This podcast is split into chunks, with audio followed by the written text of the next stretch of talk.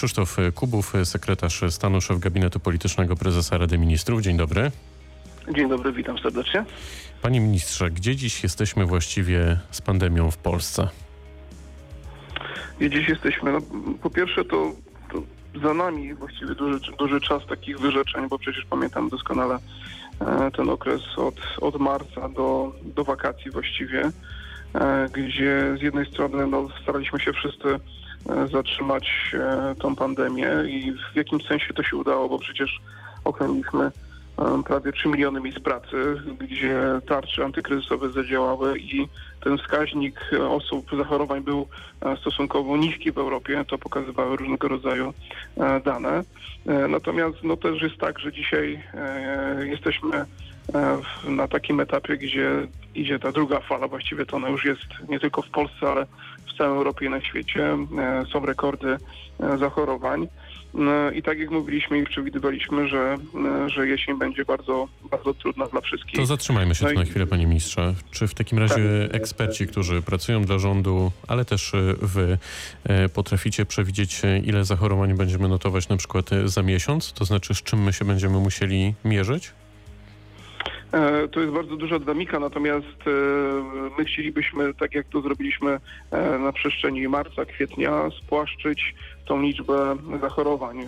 Jest to nam potrzebne i niezbędne do tego, żeby odpowiednia ilość chociażby łóżek w szpitalach, czy też personelu medycznego mogła zająć się tymi wszystkimi osobami, które będą przechodzić tego koronawirusa w sposób no, bardziej, bardziej ostry i będziemy chcieli to starać się wypłaszczyć. No, no, przez ostatnie dni e, udało nam się to w jakiś sposób zatrzymać na poziomie e, 4 tysięcy, 4 tysięcy, mm, że tak powiem, z hakiem e, tych, e, tych No tak, przypadków. tylko panie ministrze, znów wejdę w słowo. Ten hak jest taki dość dynamiczny, chyba tak to trzeba ująć, bo z jednej strony gdzieś ta liczba oscyluje w okolicach 4000, tylko że jednego dnia robimy ponad 40 tysięcy testów, a drugiego robimy dwa razy mniej i ta liczba jest na podobnym e, poziomie. W związku z tym, gdyby użyć takiego uproszczonego liczenia, to teoretycznie mielibyśmy tych zachorowań dwa razy więcej.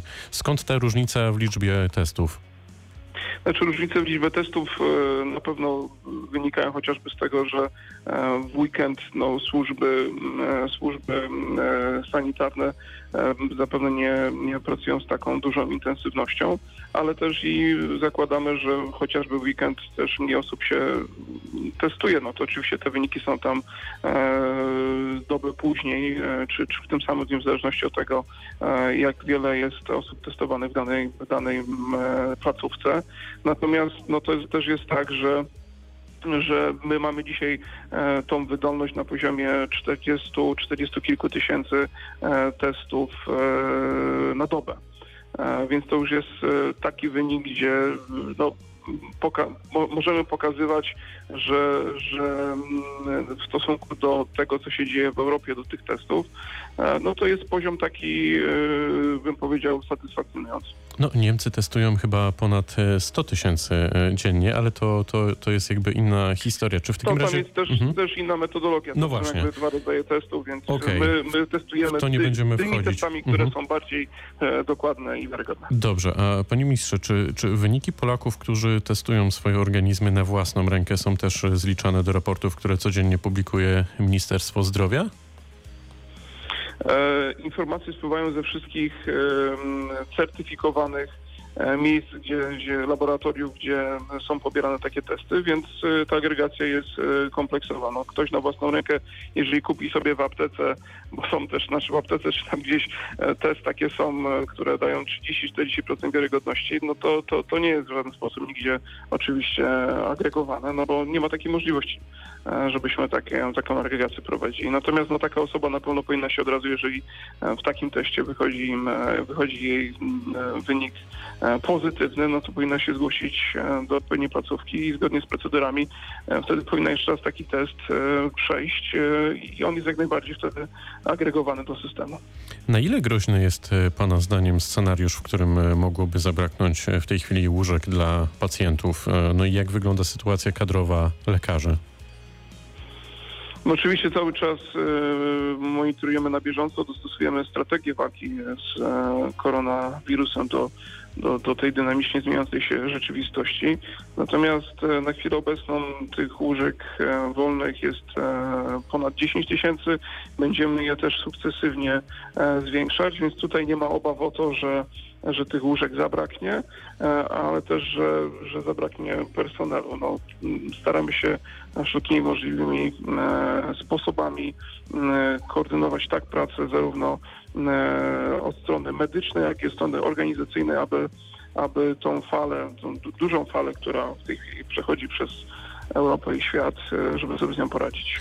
Dziś e, obowiązkowo nosimy maseczki, ale e, jakie kolejne kroki i obostrzenia są e, rozpatrywane? Czy na przykład rozpatrywany jest e, drugi lockdown?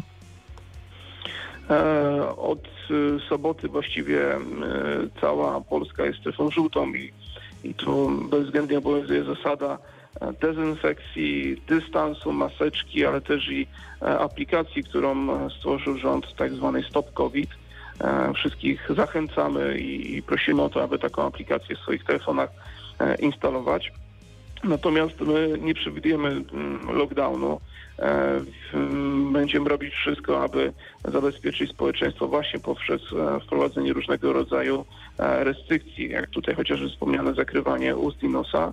Mm, Przypomnę, że chociażby w Czechach, kiedy mm, był ten pierwszy, pierwszy, pierwsza fala koronawirusa, Czesi mieli jeden z najlepszych wskaźników, jeśli chodzi o o ilość osób za, zarażonych na, na milion mieszkańców. Natomiast później okazało się, że, że te maseczki, to, te wszystkie restrykcje, które wcześniej obowiązały w Czechach, no, społeczeństwo jakby e, no, nie dostosowało się do tych restrykcji, nie zachowało tych restrykcji. No i dzisiaj Czesi mają ogromny problem, jeśli chodzi o no, ten wskaźnik zachorowań. Zresztą to, to tak samo jest we Francji, w Hiszpanii, e, we Włoszech, e, więc pod tym względem Polska tutaj mm, no, jest, że tak powiem, w czołówce europejskiej, jeśli chodzi o no, radzenie sobie na ten moment z koronawirusem. Natomiast e, oczywiście nie ukrywamy, że może dojść do kolejnych wprowadzenia restrykcji. No, ja przypomnę, że, że dzisiaj to jest tak, że oprócz e, obowiązywania noszenia maseczek w przestrzeni publicznej, e, zredukowaliśmy też e, liczbę osób na weselach do do 75 w całym kraju, w strefie czerwonej to jest, e, jeśli dobrze pamiętam, 50 osób. Natomiast no też ograniczyliśmy funkcjonowanie restrykcje w restauracjach. Ja rozumiem, panie ministrze. 4 metry. Tylko, To że... wszystko, co... Tak, Jasne, tylko że jednocześnie jak, e, jak się przejdziemy przez e, centrum Wrocławia chociażby, nie wiem, w weekend e, ten miniony, to knajpy pękają w szwach. Oczywiście one mm, cały czas biorą pod uwagę te wszystkie wytyczne i tych stolików jest mniej, więc między innymi dlatego pękają w szwach. Ale czy nie należałoby na przykład nas wszystkich zamknąć na kilka dni lub tygodni, by faktycznie tak realnie spróbować radykalnie wyhamować tę liczbę zachorowań? E, Nie chcemy tego wprowadzać w taki, że tak powiem, zero-jedynkowy, zero-jedynkową metodą zamknięcia wszystkiego. E, Patrzymy też, co się dzieje oczywiście e, w, na terenie Unii Europejskiej, jak, jak, jak, jakie restrykcje wprowadzają inne kraje. My dzisiaj nie chcemy, w, e, że tak powiem, wprowadzać lockdownu, e, ponieważ wierzymy w to, że poradzimy sobie z tym poprzez e, wprowadzanie restrykcji, monitorowanie sytuacji, ale także wierzymy w to, że polskie społeczeństwo e, będzie zachowywać się odpowiedzialnie, że, że ten dystans będzie zachowywany, że będą nosić maseczki. Oczywiście my też będziemy e, w sposób e, e, zero-jedynkowy e, egzekwować e, te wszystkie restrykcje. Dzisiaj już nie ma, że tak powiem, e, e, wprowadzenia e, tych zasad na, na, na potrzeby tylko i wyłącznie mm, jakiegoś marketingu, PR-u czy czegoś. Absolutnie nie ma takiej możliwości. Dzisiaj każdy, e, kto nie będzie nosił maseczki i nie będzie miał oczywiście udokumentowane to od e, lekarza, e, to będzie to karane. To na koniec rozmów o, o, o zdrowiu jeszcze myślę ważne pytanie związane ze szczepionkami na grypę. Czy w najbliższym czasie jest szansa na ich dostawę do naszego kraju? Mm, Myślę, że tak. Tutaj y, szczepionki na grypę oczywiście e, są różne opinie na temat tego, e, czy te szczepionki e, nas uchronią też w jakiś sposób uodpornią e, przed koronawirusem. Natomiast tutaj ja nie widzę jakichś przeciwwskazań w tym zakresie. Co z rządem, panie ministrze, po rekonstrukcji? Czy ministrowie zabrali się już za swoje obowiązki? Tak, y, zabrali się za swoje obowiązki. Jeszcze oczywiście nas czeka teraz k- kwestia, e, że tak powiem, pewnych rotacji i mm, w zakresie sekretarzy i podsekretarzy stanu. To jeszcze oczywiście będzie następować sukcesywnie e, w najbliższych dniach wymiana i ograniczenie mm, liczby e, w poszczególnych ministerstwach. Natomiast no, przed nami oczywiście trzy lata e, do wyborów i to będą, jesteśmy przekonani, dobrze wykorzystane trzy lata e, dla Polski. E, Mamy potwierdzenie e, po tych e, kilku tygodniach negocjacji wewnątrz e, koalicyjnych, że jest jedność, e, która była nam też bardzo mocno potrzebna. E, No i wszyscy oczywiście w tej chwili biorą się bardzo mocno do pracy, ale pamiętajmy o tym, że, że, że dzisiaj też e, jednym z największych wyzwań i problemów jest sytuacja związana e, z COVID-em i na tym też w dużej mierze e, poszczególne resorty skupiają swoją aktywność. To jest dzisiaj dla nas najważniejsze zdrowie, zdrowie i życie Polaków i nie ukrywam, że w dużej mierze praca dzisiaj rządu jest poświęcona temu, temu, temu problemowi. No to niech to będzie puenta naszego spotkania. Krzysztof Kubów, sekretarz stanu, szef gabinetu politycznego prezesa Rady Ministrów, był gościem rozmowy Dnia Radia Wrocław. Bardzo dziękuję za spotkanie. Dziękuję bardzo, pozdrawiam serdecznie. Pytał Dariusz Wieczorkowski. Dobrego dnia.